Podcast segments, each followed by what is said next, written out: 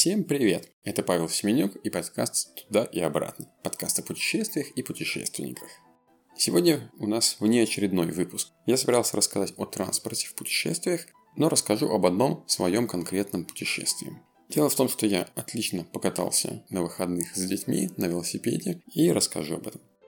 А по большому счету я протестировал формат э, велопоездок, велопохода с маленькими детьми. А, ну, дети кататься на велосипеде еще не умеют, они еще маленькие, поэтому пришлось взять прицеп, который э, крепится к велосипеду, в него садятся дети, и можно их вести и ехать. Резюме по итогам этого путешествия отлично, классно, но не для России и не для Подмосковья. Это отличный вариант для Европы с велодорожками, с какими-то междугородними маршрутами, но, наверное, все-таки не для нашей страны. Итак, дано. Один велосипед, двое маленьких детей и прицеп, в который они влезают вдвоем.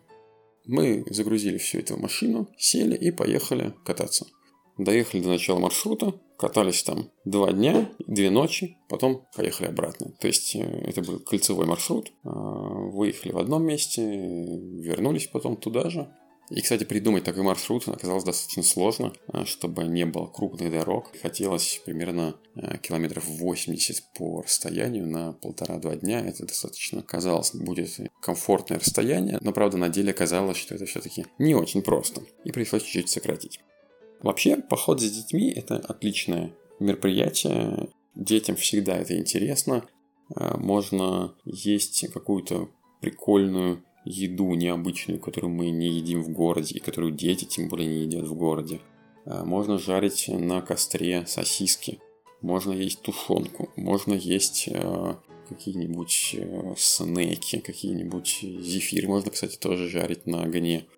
Не любой ребенок, конечно, будет ходить пешком долго, а, но в данном случае это было велопутешествие. Дети просто сидят в прицепе, о чем-то там сами разговаривают, может быть, играют во что-то, и идти им не надо, они едут, их везут. Я их вез в одиночку весь маршрут. Хотя иногда они выходили, какой-то кусочек прошли сами, а, где-то мы обходили лужу какую-то, пришлось э, обтаскивать велосипед, э, и тоже, соответственно, пришлось э, им кусочек пройти еще пешком.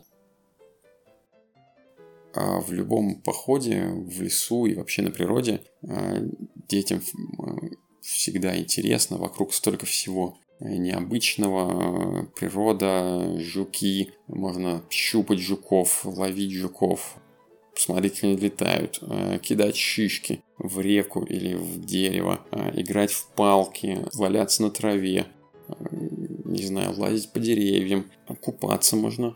Классно найти какой-нибудь водоем, река, это озеро, где можно искупаться. Ну, естественно, да, надо, чтобы это было безопасно, надо, чтобы не было сразу глубокого какого-то дна. Хорошо, когда это пляж, но в Подмосковье, например, таких мест достаточно много. Можно в песок поиграть, э, куличики. Все дети любят играть в песок, и на пляжу это можно, конечно, сделать. Короче говоря, кучу интересного, необычного.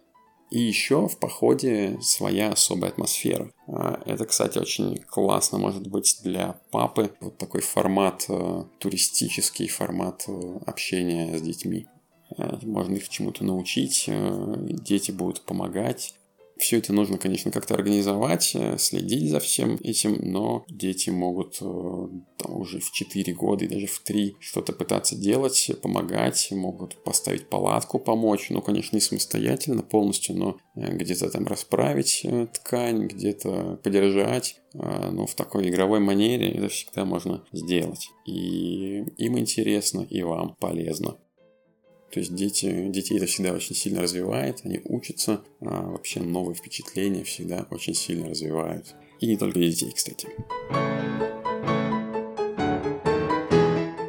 А, конечно, нужно думать про безопасность, особенно с детьми. Ну, не только с детьми, но с детьми больше, чуть-чуть больше надо к этому готовиться. В походе, конечно, есть некоторые опасные вещи. А если мы там готовим еду, например, э, на костре, это может, ну, сам по себе огонь может быть а, достаточно опасным. То есть, конечно, надо следить, чтобы дети к нему не подходили близко, не, не упали туда, э, не обожглись. Искры тоже, чтобы не обожгли их.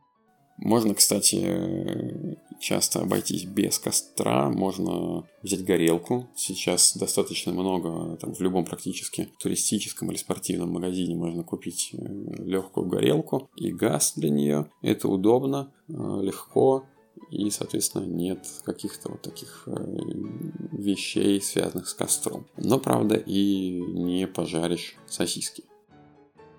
А если дети как-то участвуют в э, готовке еды или там, разложить что-то, открыть пакетик, то тоже, конечно, надо немножко следить. Э, если нож, то ну, конечно, тоже надо следить, чтобы э, никто не порезался ножом. Хотя, опять же, это совершенно не значит, что ребенок не может начинать учиться пользоваться всем этим. Ну, наверное, в три года еще рановато, а чуть постарше уже можно как-то объяснять, показывать, а, ну, естественно, это должен быть не очень острый нож, что резать надо от себя, не на руке, ну и тому подобные очевидные вещи, с которыми все мы знакомы, но для детей, которые могут быть неочевидными. И мне кажется, что поход – это а, отличная возможность познакомить детей с вот такими вот э, вещами. Натуральный быт, а, которого, может быть, э, нет в городе, но зато можно ему и научиться.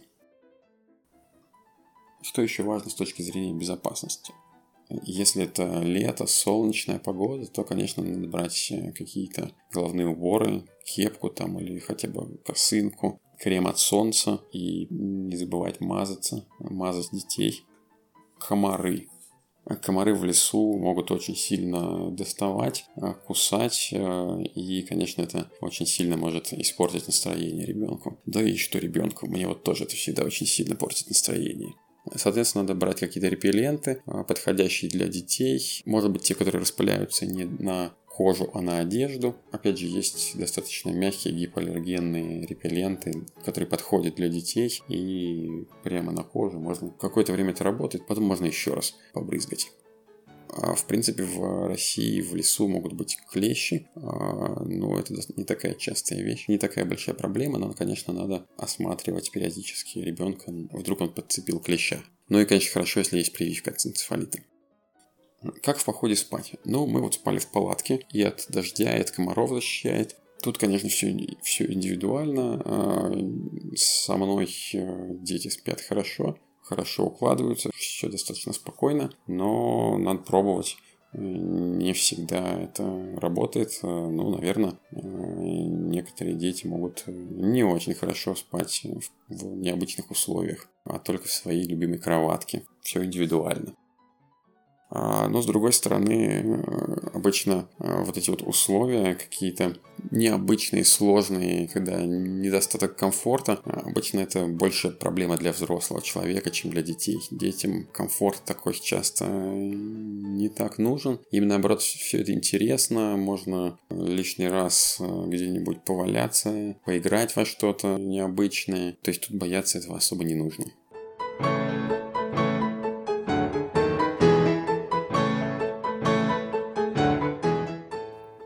Немного отвлекся, теперь ближе к э, велосипедному путешествию.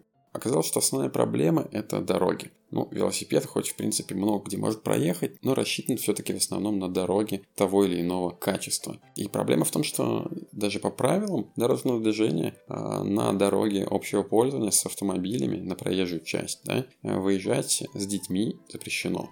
И если э, самостоятельно велосипедисты, конечно, часто ездят там и по дорогам, и по даже по небольшому шоссе можно где-то выехать там 100 метров проехать, не страшно, то э, с прицепом это невозможно.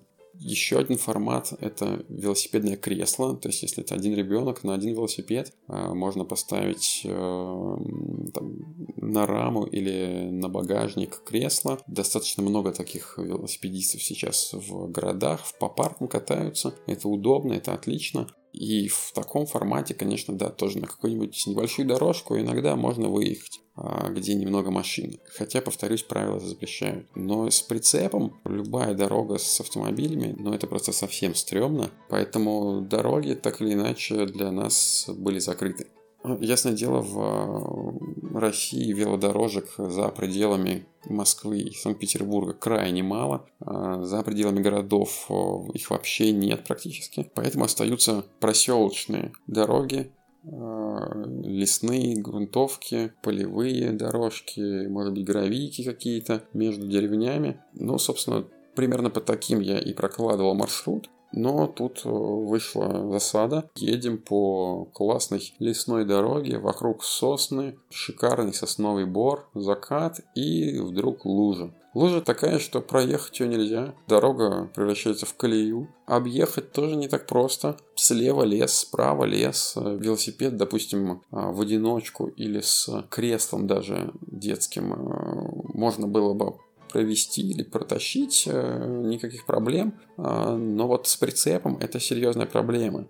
То есть надо как-то обносить, может быть, дети отдельно, велосипед отдельно, прицеп отдельно, то есть туда-сюда придется заходить. Ну и вот это, конечно, не очень комфортно, это э, очень сильно замедляет э, темп. Ну то есть э, мы просто не едем, а пытаемся как-то преодолеть все эти лужи.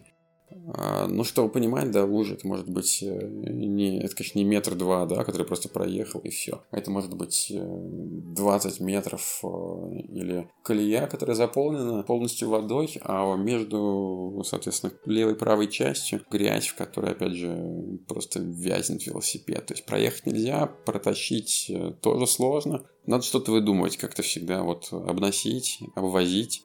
Короче говоря, не езда, а недоразумение.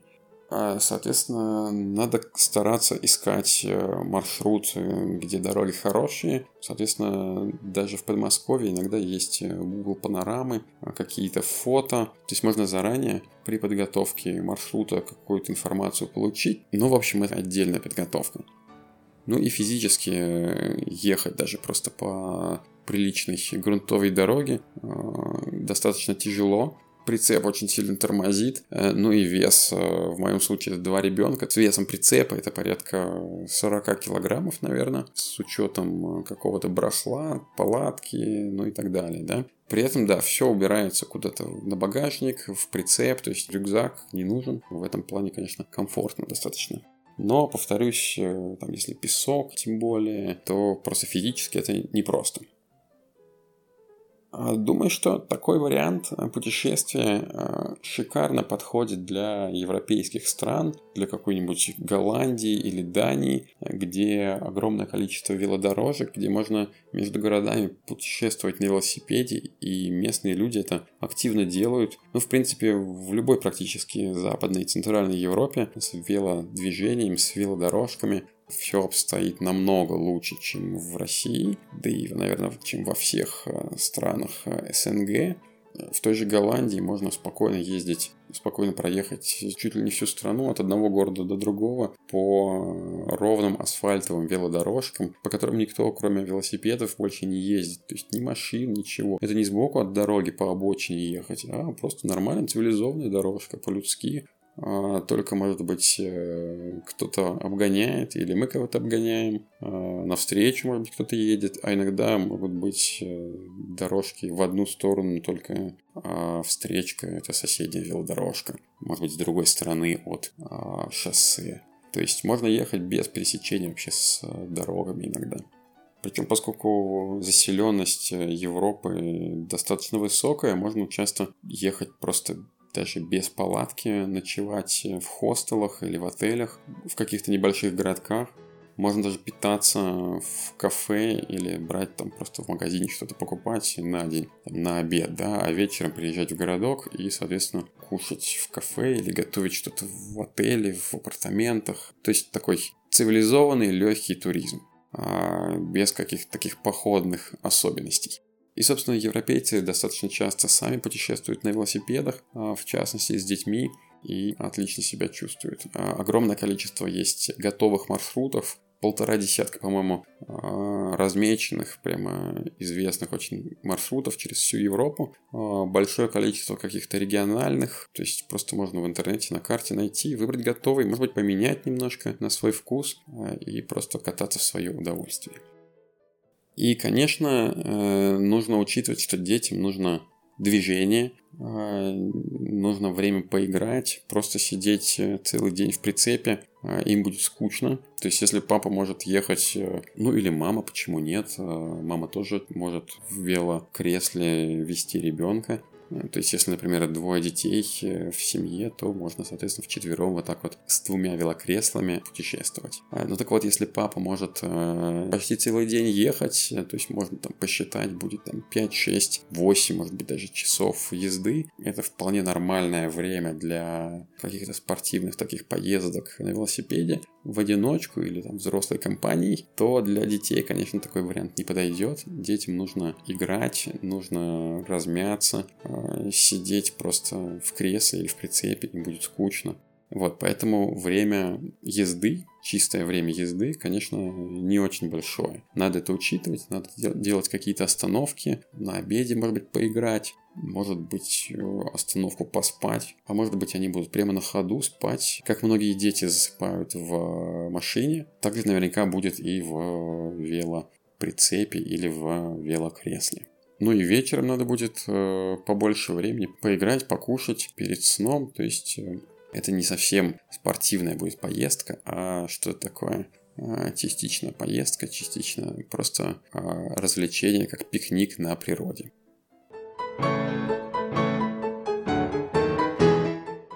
Ну, а мы, собственно, катались почти два дня.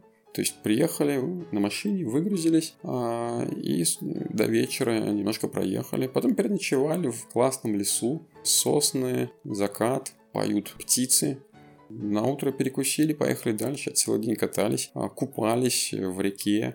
Пока купались, смотрели, как перетаскивают лодки. Это была река Киржач и какие-то пороги, вернее, остатки, развалины старой гидроэлектростанции. Реку полюбили водные туристы, которые сплавляются на байдарках, на покрафтах, на чем бы то ни было. Сплавляются вниз и когда доплывают до такого э, непроплываемого места, приходится вытаскивать лодку и спускать ее потом обратно ниже порога. Ниже порога был как раз пляж, и пока мы купались и кушали, мимо нас несколько раз проносили лодки, наверное, десяток общей сложности лодок, э, и, соответственно, по очереди отчаливали и плыли дальше. Детям, конечно, все это тоже очень интересно. Ну, то есть, э, классно провели время. А вторая ночевка была на болоте, э, недалеко, вернее, от болота, где квакали лягушки и, опять же, пели птички побороли комаров, поиграли, уснули и на утро двинулись дальше, проехали последнюю часть, э, доехали до э, машины, еще раз искупались в небольшом озере и поехали домой. Понравилось, но, в общем, есть нюансы.